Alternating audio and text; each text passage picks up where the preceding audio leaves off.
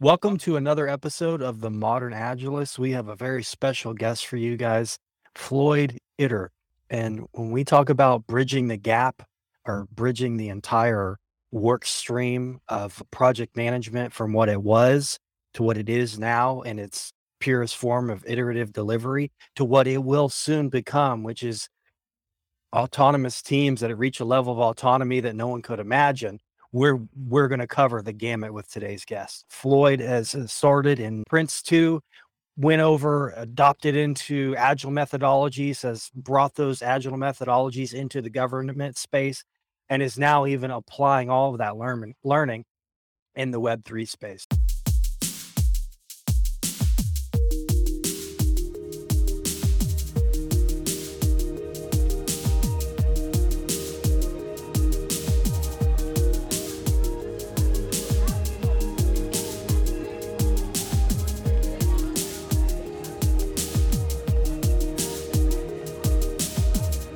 So thanks for coming on the show, Floyd.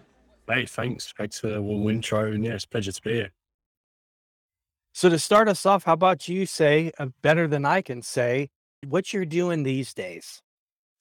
Okay, so at the moment, I'm a technical PM for a UK based trade exchange called CoinPass. It's a pretty special company because we've got a massive green tick from the FCA. So we're actually on the FCA uh, register. So as you can imagine, there's a ton of like complex KYC and stuff like that in place. But it's an awesome team. It's a startup, very small. A, I've got direct reports of about six developers, and then under them, there's a few more guys underneath that. It's awesome.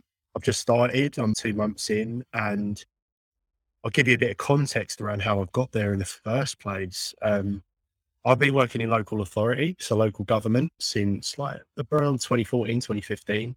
And the majority of that has been project management in the various roles that I had as an apprentice in my time there, whether that was uh, refuse recycling, housing repair projects, uh, community safety projects. And then I spent the majority of my time in town planning, regeneration, and economic development. So supporting like things like skills for young people, access to skills, employment, supporting SMEs, enterprises, startups, you name it. And then finished my time at the local authority as a program performance officer. So a lot of that was project management. I had a portfolio of projects that I would manage and report on, and also delivery of this huge iterative performance management framework within the organization that I'm sure we'll touch on shortly. 2019, I started getting involved in like crypto trading, mm. investing in the space, doing loads of research. It become like such an extreme hobby of mine. I've got ADHD, so when I'm in into something, I get seriously into it. I manifest it. I hyper focus on it, and I struggle to think about anything else. It's be it's that's been how I've been like my whole life. So I found myself just investing, whether it's trading or long term investing, hodling, as we love to call it then I thought to myself, I was like, do you know what? I'd love to work in this space. How can I, and I love using this term, how can I bridge my skill set from traditional organizations over to the Web3 space? And I actually got recommended Bankless DAO from a friend of mine from a trading server and uh, found myself situated in the project management uh, working group, which is now Justice, the project management guild. So I'm super, super pumped on that super bullish on that. Also been doing some freelance stuff in the evenings in my free time for White Hat DAO as a project manager. Part of that's involved the building out the Web3 uh, implementation for Talent DAO's website and some of the NFT contracts and smart contracts for the token. And that's been awesome. Talent DAO is a super, super cool project, decentralized science, put that on your radar. Um, and then I thought to myself, like, I'm at a crossroads I'm gonna go through massive restructure in my previous role. How can I fully bridge this into my like full time occupation? And fate had it, and I found CoinPass. So yeah, it's been been crazy. I would say that my role, although I'm like my title is a technical product project manager, I'd definitely say I've stepped up quite quickly into that product manager environment and that space. But either way, like it's just another string to my bow. So yeah, super stoked. That's great. That's great. Now, when we first met and we started uh, talking about this stuff, you've come from something called Prince 2. And I wasn't real familiar with this. And I, I like I had heard the term, right? Now, the to the best of my understanding for our listeners' uh, benefit, uh, to the best of my understanding, Prince 2 is extremely similar to the PMBOK, the project yeah, manager yes, book. yes. And, and maybe it's the UK or the European version of. Yeah, yeah, very, yeah, very right. So it, you've got Prince 2. you've also got like APM, Associate Project Management. It's like that rigid, you know, risk logs, action logs, project initiation documents. Like it's not very iterative by design. However, for God knows how long, it served the purpose in local government. And I feel like where Agile really kicked off in like the manufacturing and uh, tech industries, it slowly made its way into public sector.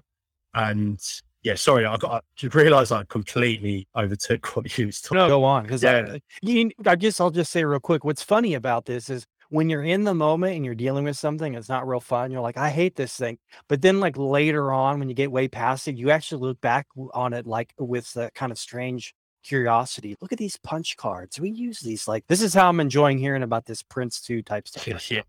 oh, awesome, awesome. Yeah, yeah, that's really true. Like at the time, I did find it so rigid, but when I think back to it, in terms of like local government, you've got to prove to the taxpayer, the the local Yeah. residents of the community, how a said project is performing. And the Prince 2 waterfall, waterfall process does lend itself quite well to it. However, I felt that getting people on board and believing in the projects was a lot easier to achieve by running sprints, by running standing Wow. up, getting a huddle together, going over the Kanban board. And I was one of the first people in the organization to start adopting that process. Mhm. And just want to preface that I learned about Agile in a three day workshop. And then I had to, I had to try you know, embed that working, that mentality and that kind of methodology and ideology into my organization through some of the projects. So I picked a couple of test like uh, projects to test that you know, that theory with, and it went really well. And that really that's really what sparked my curiosity with agile and what it made I- me I- dip into it even more. I think that's pretty pretty interesting and cool because for the longest time, Justice, you'll know, I've said it doesn't need to be a framework. It's a it's an idea, it's a methodology, it's an approach, and you can, for lack of a better term, to work pretty much anywhere. You don't Mhm. have to you don't have to have some. Hey, this is exactly how you run agile. And this is the best framework to do it. You can implement that stuff pretty much anywhere, and it doesn't have to be just for software either. So I think that's really cool what you said. Appreciate that. Yeah. And I, I suppose that exactly that last bit, like you said, it's not just for software. You can do more public good projects with Agile. It allows you to iterate, get a basic MVP in place and Yeah. kind of slowly over time improve that. And through that process, I learned other things that kind of goes, le- lends itself uh, more towards uh, strategy, not necessarily project management.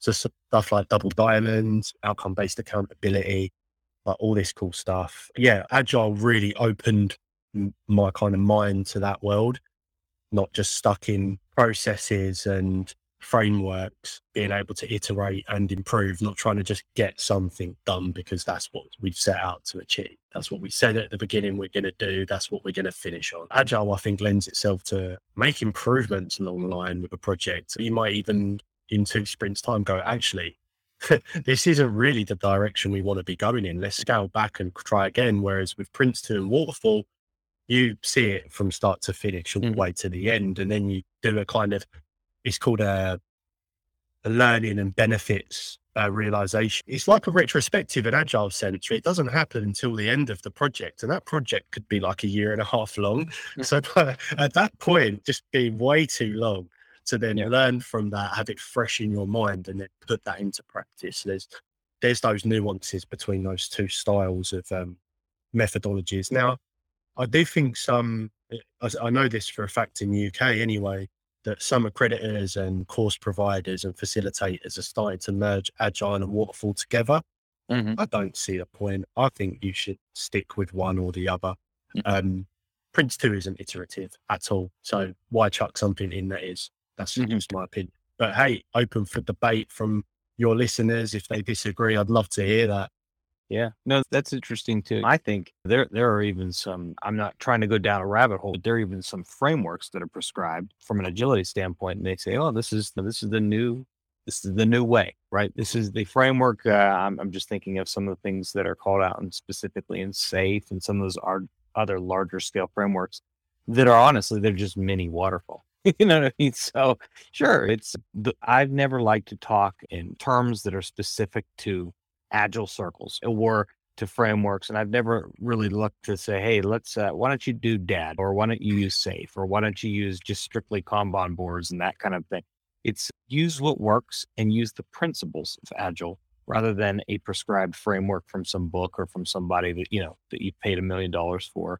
Because you find that a lot of that stuff turns into process for process sake or just, you know, random, again, mini waterfalls. Okay, let's do all these planning activities okay, no changes, and then let's proceed forward. That that doesn't help anything. You're, you're getting a feedback after you've already done massive amounts of overhead planning, and then you're implementing it, and then you're working for some time, maybe not a year, like you said, for some time, and then you get your feedback, and you want to be a little bit more nimble.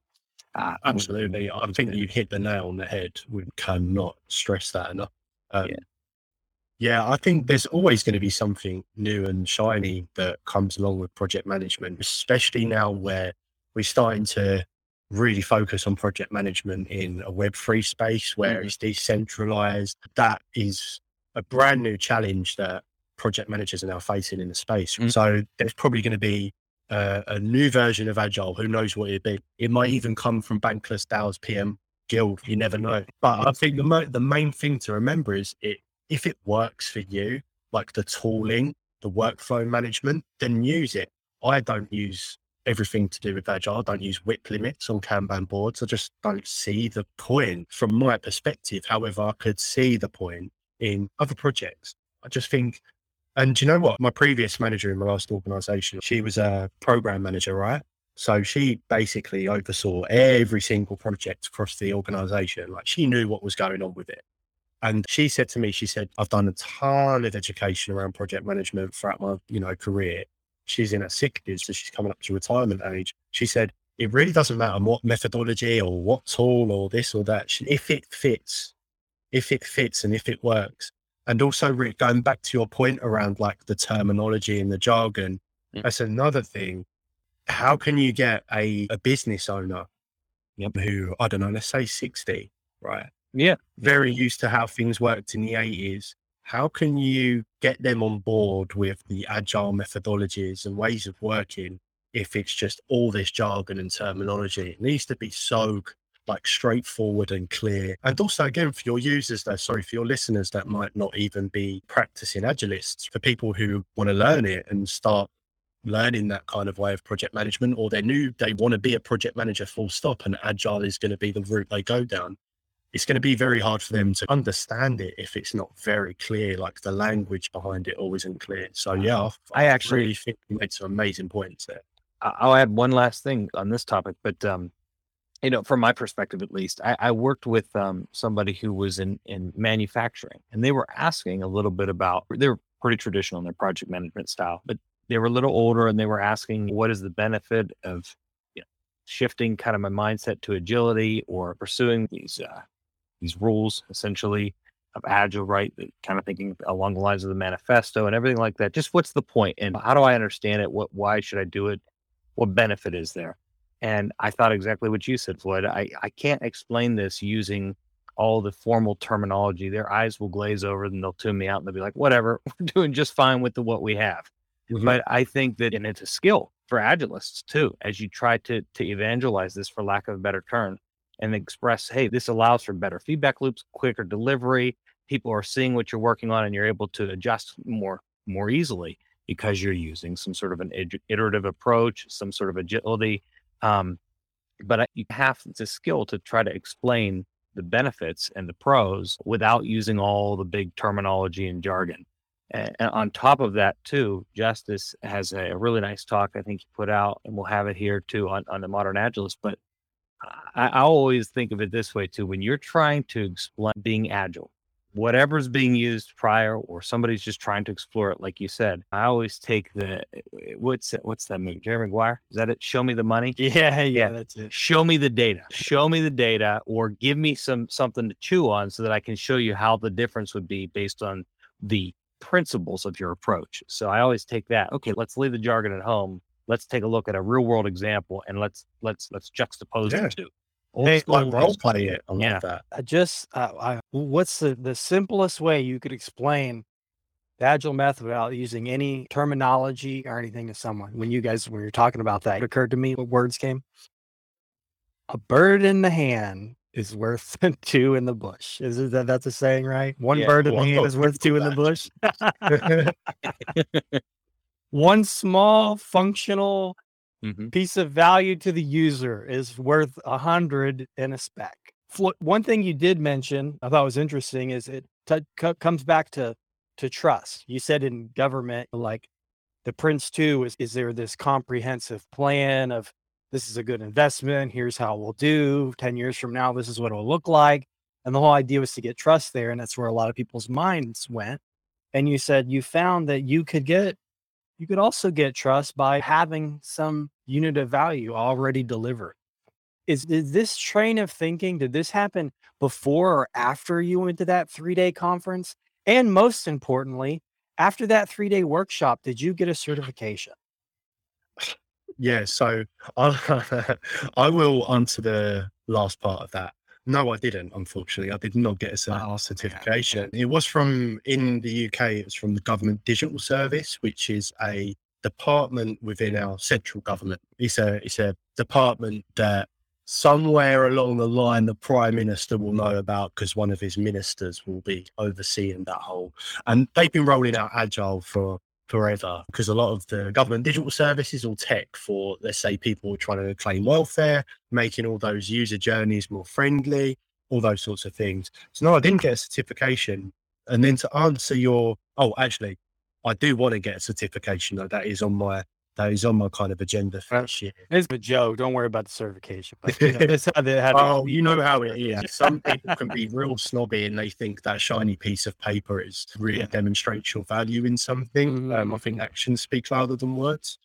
But anyway, to answer the first part of that question, I didn't really see the benefit until I actually started practicing agile until I started like testing it within my organization and found the benefit of not only having the project team come and do the stand up and go through the Kanban board and just roll off the stories and talk about our tasks in hand and just have that kind of holistic approach to it. I found it beneficial for the people who might not have even been part of the project team. It's an open plan office, right? You've got people like another hundred people in the building. You start having people walking up and just having a look at what you're doing, then like, oh wow, like I like this. It's like a domino effect and a ripple effect. And it's a good way of getting engagement through the organization instead of sending someone this disgustingly long 14 page project initiation document and like a like a project plan on an excel spreadsheet you've got something that people can just come and give their two cents on they can go oh we're not part of the project plan but if you thought of doing this with that like with that task at hand if you thought about this approach like it just brings more people into the fold and i think that's like the powerful difference between agile and my experience with Prince 2 is that you can work in silos comfortably in Prince 2, but in agile, it completely opens you up to the rest of the business because you're asking for that feedback. You're talking to your stakeholders a lot more. You're talking to, you cross collabing with teams a lot more. And to me, that's more powerful than just working in a silo to get a project done. So that's interesting because it, usually we get we'll get caught in this blocker, as it were, just saying, "Oh, you need buy-in from the top, leadership. You need buy-in." And it sounds like what you did is just take what was already operational and make it visible and say, "Okay, what are we working on? Let's put it. Let's create a board here so we know what's in flight, who owns it. Start meeting in regular basis and ha- making that visible that anyone can walk up and see it. So you were just making it visible. That was the first step. Yeah, yeah. So we got a humongous whiteboard literally outside the C suite and SLT, like senior leadership team offices. that's, that's where we would do our weekly sprints. And then, you know, other people started using it. I also uh, like to use the magic whiteboard paper. If you guys have used that stuff, is amazing. You can just cover a room with that stuff, get a whiteboard pen, and just go crazy. But yeah, powerful because everyone can see it. And it just opens it up to everybody. People will just be walking by, you might not even be doing a sprint, but all that information is there and they can go, there's a little bit of learning involved in that. Go, mm-hmm. okay, so what's this? They might come and ask you, and you might go, oh, that's a Kanban board. We use it for facilitating sprints and meeting with our project team each week. Sometimes we'll have someone from another department turn up because there's a cross department link that we might need them to do some work on a particular task for us to get it over the line. And people start asking more and more questions. So eventually it got picked up. Um, really got picked up when the, my previous organization started to dabble in service. That's when Agile really started to kick off. I I dabbled with service design myself, but it wasn't like my main kind of my main duty, so to speak. So I dabbled in bite-sized tasks, but uh, that's when Agile really started to kick off. I'd, I'd really like to say that the organization became more agile as a result, but I'm not sure. We went into lockdown the following year, and obviously I lost that physical mm-hmm. physical touch with the rest of the organization to see how it operates. And I think so many things got scaled back to what's priority, cleaning the roads, getting rid of the rubbish, get making sure that people aren't financially ruined as a result of the pandemic. So things shifted, but yeah, sorry, I went off on a tangent there. But yeah, feel like it's powerful for engaging and onboarding people. Yeah. W- was there any pushback from the employees or from your reported you? Really? Yeah, there was a ton of pushback, especially from the kind of like upper echelon of the of the organization. Yeah, purely because um, I really hate that this happened, but some people were using it as an excuse, and it really puts a, like a kind of sour taste in my mouth as an excuse to not communicate about the project. So people going, "Oh, I'm doing it agile." So in like board meetings, they wouldn't talk about anything. About how nice in hand, got a sprint. And it's like you still there still needs to be that communication. Why don't you get your project team in and do a stand up or invite some of these senior leadership teams to your stand up, mm-hmm. which was my tactic anyway to showcase and get that ripple effect going. There was a lot of pushback, especially from the kind of older about I've got to give the director who I worked under at the time, it was really his idea to mm-hmm. roll agile out and he's been working in local government for donkeys. I think he was in his fifties. He was he's not an old guy that you would expect someone like that wouldn't be very well versed in it, but he was super bullish on agile and he wanted the whole organization to run like that. And he got a lot of pushback. So yeah, it was tough. It was tough. It's nice to be in tech now, to be honest, where agile is welcomed more. Yeah, I guess that there's a big cultural difference here going from government to tech. Oh, dude, I've gone from Excel spreadsheets to using Monday.com and having, you know, morning huddles with my individual project teams for like website app, for mm mobile apps, uh, for particular projects. Like it is awesome. It's such an eye opener to actually live and breathe agile instead of trying to like embed it in an organization. There's still yeah. work to be still work to be done in CoinPass, obviously, and I suppose I've got to spearhead that. But they're definitely more equipped for that way of working. They were doing it already. I think as I mm-hmm. learn more, I can probably improve on that.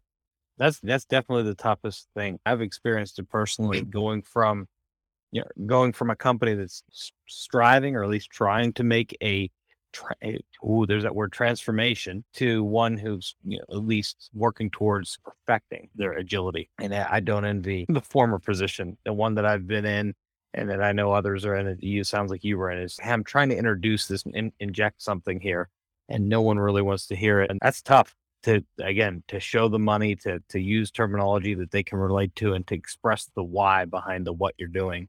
That's tough, but but I'm excited to hear to it. I know both of you were going to bring up some of the, future of this too, so I'm excited to hear where that lies too. And so I don't want to I don't want to drive us too far too fast, but I am I'm kind of kind of looking forward to seeing the receptiveness of some of the folks in the Web3 space and what yeah. that might look like too. So, yeah, Floyd, that, that's a good segue. Maybe, Floyd, you could talk about, I mean, to a lot of our listeners, that many people are even unfamiliar with the term Web3. I'm sure at this point, people know what crypto means or Bitcoin or digital currency and stuff, but that sounds real different than Web3. And even beyond that, what the heck does Web3 have to do with PM agile type delivery, you know? So, do you know what? It's so hard to define what Web3 is, especially if you're talking to someone who has no real idea of the industry, right? In its barest form is crypto. It's the blockchain. That's how this all started. But for me, Web3 is a a tool of decentralized work. So there is no hierarchy. It's flat. Everything is operated through discourse. Everything's on chain and people are treated as equals. And for me, that's what Web3 is all about. The main thing for me, Web3, I know people talk about NFTs and metaverse and stuff. That's never really been something I, the technology interests me. I'm bullish on the technology, but how it's been um, implemented into society so far is disappointing. Although there's some real awesome projects in the background that really innovating through NFTs and kind of decentralizing Hollywood. I'm just putting that out there. Um, but for me, Web3 is all about DAOs, all about DAOs, decentralized autonomous organizations. And for getting my current job I'm in now, I owe it a lot to my time within Bankless DAO where how I met you, Justice, so the people that you meet, the social capital that you can gain, the experiences that you can get, and the different feedback loops, the different opinions, perspectives. You could be talking to someone who's a uni grad who's got an amazing idea, and the next minute you're talking to someone who owns like 30. sorry, that's a that's a pretty extreme exaggeration. Someone who owns like 50 businesses and is like a head of a VC firm or, or in fintech or something. So there's such a contrast of people that are all treated at the same level and their voices are all heard. So yeah, that's a really long-winded way of explaining what Web3 is to me. I'd like to hear what your kind of thoughts are, Justice and Rick, around what Web3 means to you. I'll say from a historical perspective, first off, when you said Web3 is about DAOs, in fact, I was thinking the exact same thing right before you said it. Awesome. And I thought, man, what do you boil it down to? And I said, man, this sounds crazy, but for me, it boils down to DAO. So when you said it, I said, okay, yeah, I'm the same wavelength there. I guess I would say this like Web one was links, Web two was likes, Web three is um is tokens or DAOs, right? Web two was hypertext. It was a big deal from Tim Berners Lee to Google PageRank. The idea that someone could search something and it go to the top of the pile based upon other people's finding its usefulness, that was pretty innovative and then to say we don't even need to click the different pages to get this high interactivity we could share videos we could record calls like we're doing right now we could do all this like within the same screen and then we can do this all on our phones walking around pretty soon through augmented reality web 3 is even the money aspect of all that because the web ended up being dominated by ads where basically value is extracted from 99% of the users of the internet and it goes into a handful of uh, big tech entities that become mm-hmm. more powerful and um, wealthy than actual nations. The idea was, man, we can actually take those centralized institutions out and have all of this run in a decentralized way. And so that's Web three to me. I think from a historical perspective. Oh, that's an awesome way of putting it. Yeah, absolutely. Yeah. From a, how does this relate to project management, project delivery, agile delivery methods? What's the connection there? Agile in itself is iterative by design, and working in a DAO, it has to be iterative because you're going to have people come and go constantly. You need a, in my opinion, you need a place where information is centralized, but work and knowledge is decentralized. And I feel that Agile is the way to go with that. Also, I feel like Agile lends itself more to asynchronous working, and which you've probably found as well, Justice in DAOs you're going to be working with people from all sorts of different time zones all over the world. And even now, like you guys at EST, I'm the British summertime. There's a big time gap in between us. So finding a slot's really difficult. When you got a lot of these like agile tools like Monday, Asana, uh, YouTrack, stuff like that, it's really helpful in terms of people being able to just pick it up, plug in and play in getting in their teeth in to a project. So that's where I see agile going, just there's not going to be like set project team anymore. There's going to be the the flesh and the bones of a project, and then the centralized information. But the knowledge, the talent, and the work that's going to be done is going to be decentralized. People can come and go. People could be onboarded. People could be upskilled to take a punt at it. Be a project manager for a low key project within a DAO, even if they've never been a project manager before. Agile is going to really help with that. That's my two cents really on that what do you think is the the, the biggest challenge? Or, or even before or right along with the biggest challenge like what's the unlock here that doesn't exist in just founding uh, a business in your local in your state and running a business that way compared to the web 3 space? And so that would be like what's the big promise or the upside? And then along with that what's the big challenge? So i'll start with a challenge. People although decentralization is awesome i think people tend to be purist decentralized right? So that everything needs to be decentralized. People forget that sometimes some things within this space don't need to be decentralized. And I feel like it's important it isn't. So project information for starters, I feel should be centralized. People should be able to access it. It shouldn't just be around in the ether, so to speak. Also, I feel that the although the positives of decentralization, like I talked about, and agile in itself, it's also its challenge too, right? So it's not it's not all roses and it's not a pretty picture. Like it's like a yin and a yang, in my opinion. Because although you've got that ability to have autonomous teams, you've also not really got high levels of accountability either. So it's difficult to have someone say, I'm leading the charge for this project well, I feel like you still need that accountability to some degree. You need that person who kind of spearheads it, leads by example, like champions that project. I feel like that part is lacking sometimes from my experience within DAOs. And I don't think it's a bad thing that we can bring over from the traditional uh, org environment.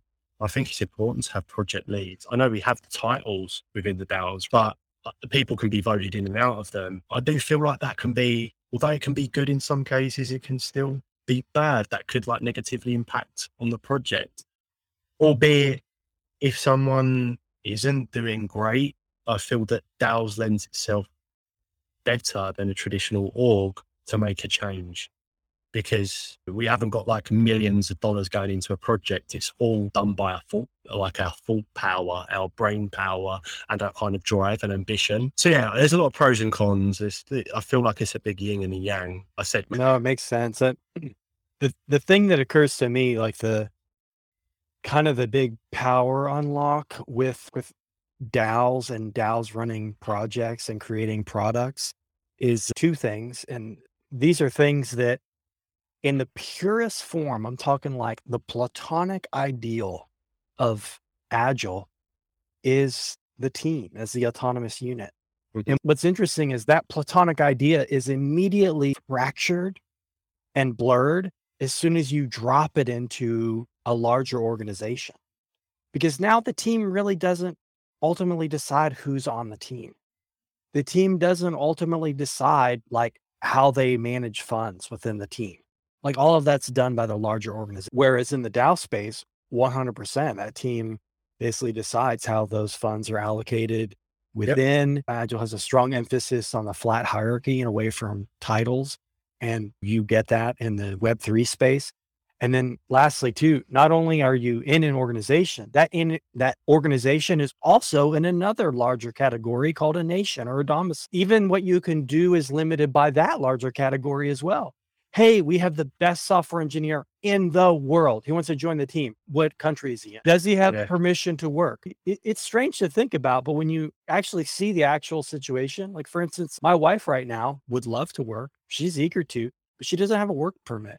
She can't work in any country in the world right now legally at all, online, offline, at all. Why? Because she doesn't have a work permit in the country that she is legally in, right? And when you remove the organization, the larger, and then you also remove those boundaries, you're moving closer to that platonic ideal of the autonomous team that decides its composition itself, decides its composition, compensation internally itself. And it, it is closer to that pure idea. Oh, yeah, totally agree. And that's like the the like the major positive aspect is that it opens opportunities for people all over the world to get involved in, you know, and create and build awesome shit. I hope I can swear on this podcast. Sorry, but I'll try try refrain from that. Mm-hmm. Yeah, that's like the positive thing to it. You can literally have anyone all over the world. Someone's got an amazing idea. You can spin up a project team, people who are also believe in that vision, and you've got the power and the tooling in place to go and deliver and go change the world. I just feel like there are some challenges that that itself self brings is the kind of Yes. accountability. And Yep. It's just a double edged sword. It's a Mhm. double edged sword. However, in my opinion, the positives outweigh um, the negatives. To give you an example, so I do some project management freelance in another DAO called White Hat DAO, which build, audit, do crazy stuff in, on, in Web3 and just traditional crypto projects, right? Like smart contract development, what have you. So I can mm. basically pick and choose what projects I want to manage. I'm pretty well situated there. However, I've run into a few occurrences now where I've had, and I'm gonna I'm gonna talk about this a bit in a bit more detail after I said this. Devs just drop out last minute. Work hasn't been done, and we do a lot of work for clients. Right? We've got our public goods facing stuff where we do safety ratings for projects free of charge, just to give back to the Web3 and the traditional crypto community, investors, retail investors, for example. But our client bespoke work, I need that level of accountability where I can rely on developers to stick around to do the work. And I don't micromanage. I have my weekly sprint with them, catch up, and I say, look, man, if you've got any issues, I'm not gonna I'm not gonna go crazy at you. Just please be open and transparent with me, and together we'll come up with a solution, right? And if we've got a blocker, we've got a blocker. We'll talk to the client about it. This is all new technology. People are still learning it. There's going to be teething issues in the beginning. That's the real issue. Now that kind of leads me on to another point. Is the other challenge with DAOs is that kind of validation or verifying the competency level of a person. Because where the where all right, it's autonomous, but also a lot of people aren't doxed. Also, a lot of people you don't know much about them. Justice, I, I've got you on LinkedIn, right? So I can put a lovely face to a lovely voice. If I never, if I didn't add you on, on uh, LinkedIn, I'd just see your like, NFT picture. I just see, I Mhm. just see that picture. I don't know who you are. I'm going by that trust that you know what you're talking about, and it's obviously clear that you do. Justice, like a lot, we've spoken at length about this before, but that creates an issue where you can't verify the competency that can impact projects. You could have some awesome people, personalities and ideas that come to come into the fold of a project team. But very quickly they become overwhelmed. Very quickly they're like, I really don't think I've got the mental bandwidth for this. And then you go to do a sprint and there's been this kind of like week long period of everything's going fine. No one's communicated any blockers. And then you've nothing. can't do the work. and I've had that happen to me Yeah. three times um, Mhm. on one project for a client and trying to manage that kind of like client relationship. You, you don't really want to turn around and say, yeah, guys, we've had three devs drop out on us like one by one. And it's frustrated the hell out of our lead dev and it's just created a load of like tension and all of this stuff. That is something I would love if we can nail down. And I do think, Justice, if you don't mind me saying, I think the PM Guild that's just been established in Bankless will be a massive spearhead of that, just within the space in general. We have people come in to the guild. This is like the plan. We have people come into the guild. If they don't know much about like project management full stop, they've got the perfect hub to learn from people who are in sleeping in that environment, living and breathing it. They're in bed with the industry. You know how it is. God, we both work jobs and we're both into this as like a side hobby. It's like non-stop. It starts feeling like 60, 70 hour weeks when it gets busy. And um, so there's a ton of information, knowledge transfer going on. If the PM Guild was to come up with a Web3 accreditation, then the- we- we've got a game changer because there you go. You've got like a Dework certification, or you've got a collab, or you've got like an NFT that Interesting. you can say Bankless DAO Mhm. has, I don't know, we don't really like certifications, but it's like in a society like the DAO society where people aren't doxed. It, I feel like that certification is really handy, especially if it's soul bound. It can't be traded, it can't be transferred to another wallet, right? If it's locked to that one ENS server or that one MetaMask wallet, Trust wallet, whatever, or like a, another website, then someone could say, look, I did this work in this project, in this DAO, and here's my certification from the PM Guild in Bankless to say, yeah, this was a cracking job. This person is a competent project manager, is a competent agilist. We would feel we'd be happy to give like testimony to any other organization in the Web3 space for them to be add a lot of value to your team and a lot of value to your community. And I think that's something PM Guild can do, which will really like propel this kind of like autonomous Mm-hmm. team ideal into it being the norm, in my Mhm. opinion. Yeah, just to just add some some definitions or some ideas to some of our listeners may not be familiar. Like basically everything we're talking about in Web three is made possible by cryptocurrency. It allows you to exchange tokens with each other, and these tokens can be used to access restricted areas or gain access to other funds or represent your membership in a team. And then on top of that, you have multi sigs, and multi sigs are basically special wallets you hold a special token and you're able, as long as you get enough other people to vote, to unlock money that's in that treasury, uh, unlock that. Multi docs has been mentioned by Floyd is basically a revelation of your true identity. And when he says that a lot of people are not docs, basically most people are cartoon dog pictures or okay you know and a lot of people prefer it to, to be private and that's not just because it's a bunch of kiddies on web3 it's because uh, web3 came originally from the cypherpunks and the idea with the cypherpunks is that you should be able to have as many identities as you please and so it's a culture thing and Mhm. it's actually fewer people actually reveal their true like day identity because here's the thing in today's world your view on certain political issues or whatever can make you lose your job or get kicked out or, or can cause a lot of problems for you. You should be able to interact through any number of identities. And so that's the culture there. Um, on the whole, like upside and the connection here, just want to restate to our listeners this is the connection.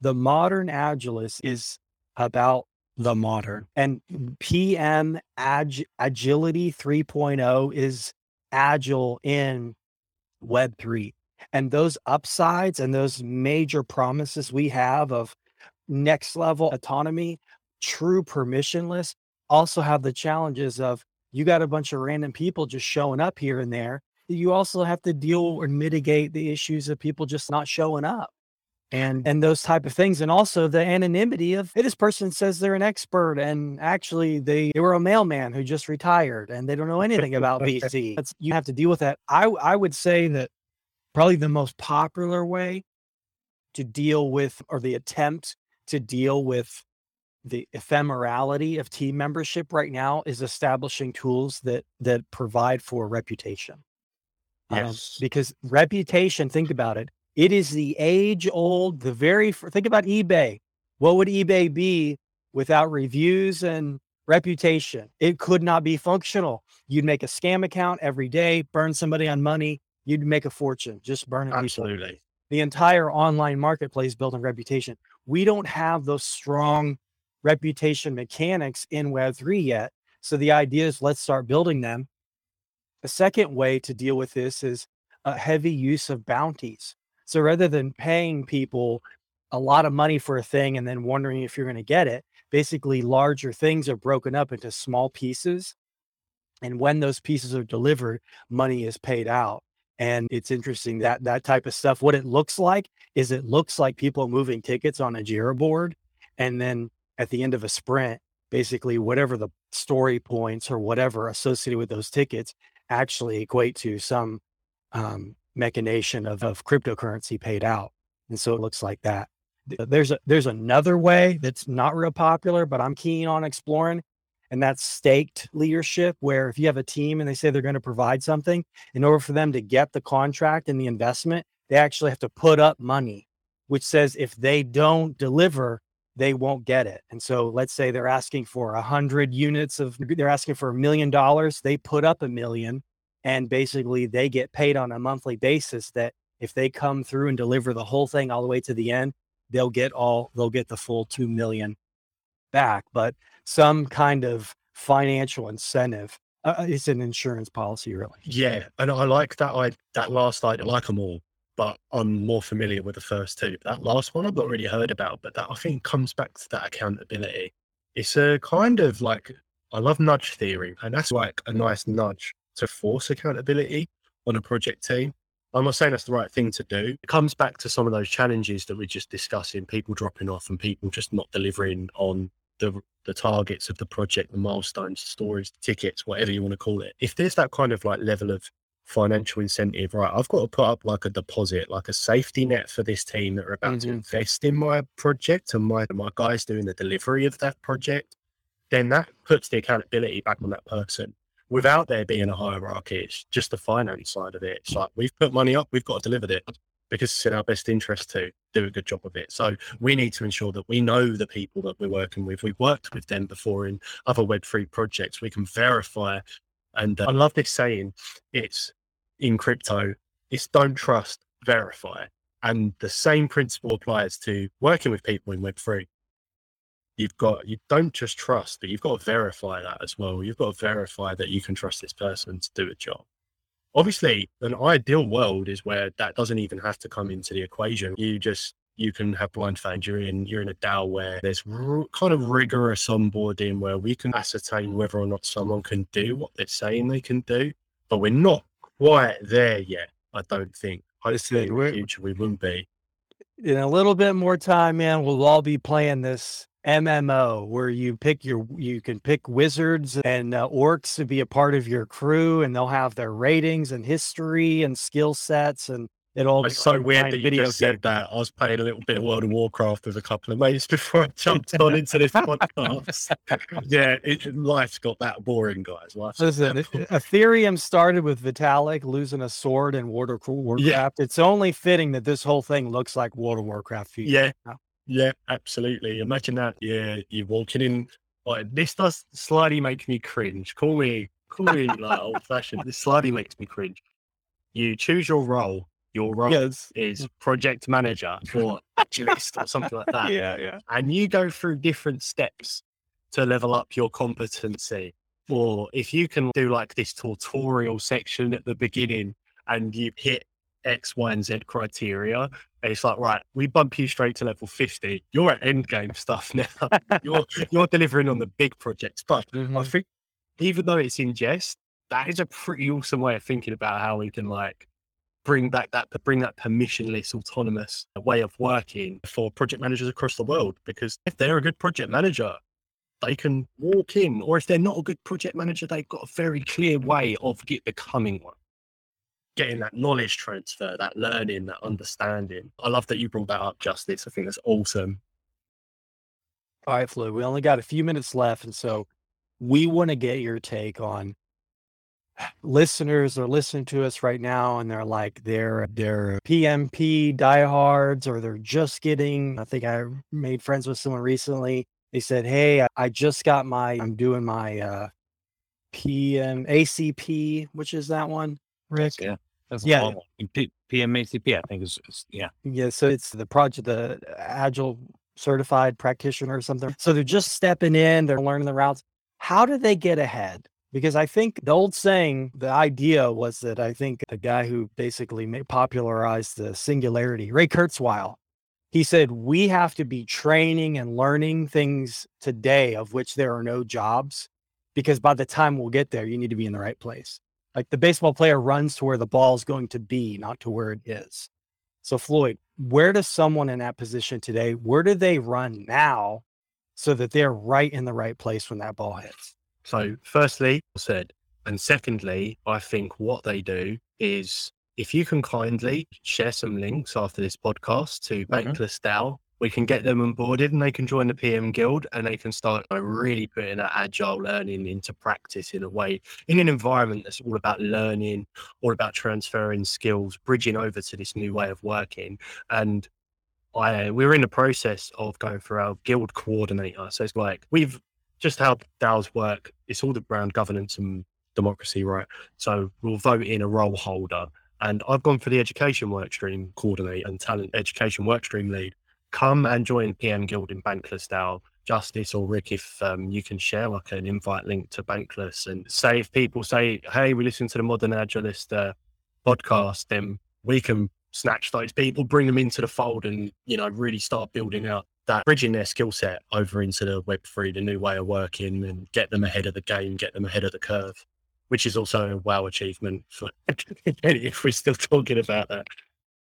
Yeah, yeah. I would say yeah. I would say anyone who does join or want to press into delivery, delivery in Web three, and specifically the Bankless Project Management Guild, it's not because they have the book. We're we're writing the book. It's like that. We're trying to figure it out right now. So come and be a part of that. Come join us on that journey. Our kind of and it's a shame we didn't get to talk, to talk about this. Maybe if you invite me to another podcast in the future, if your listeners found this valuable, we can talk about some strategy stuff as well that's quite iterative. But we had a long, long term ambition and outcome, which is to be the mecca of Web3 for project management. So, not just Bankless DAO, but Web3 in general, the whole space. We want to create the best project managers for the space and ship them off and let them go and absolutely obliterate their careers in in a positive in a positive sense. Oh, yeah, sorry. The what's un- unlocked by that is think about something like a Constitution DAO that can raise forty-seven million dollars in a week. And then when we talk about large scale delivery, those who define those who master or define large scale delivery in the 21st century will define the economic landscape that like the, the the power there and the promise.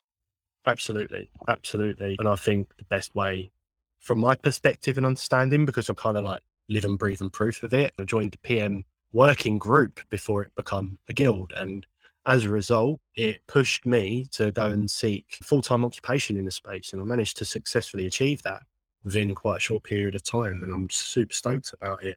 So yeah, come and join us. We we host a weekly call at 8 p.m. UTC on a Friday. Come pop in, introduce yourself, and yeah, would love to hear from you. That would put you in such a good position. Floyd, thank you so much for coming on the show. That was great. Perfectly illustrated the connection of the connection we're trying to make on this show.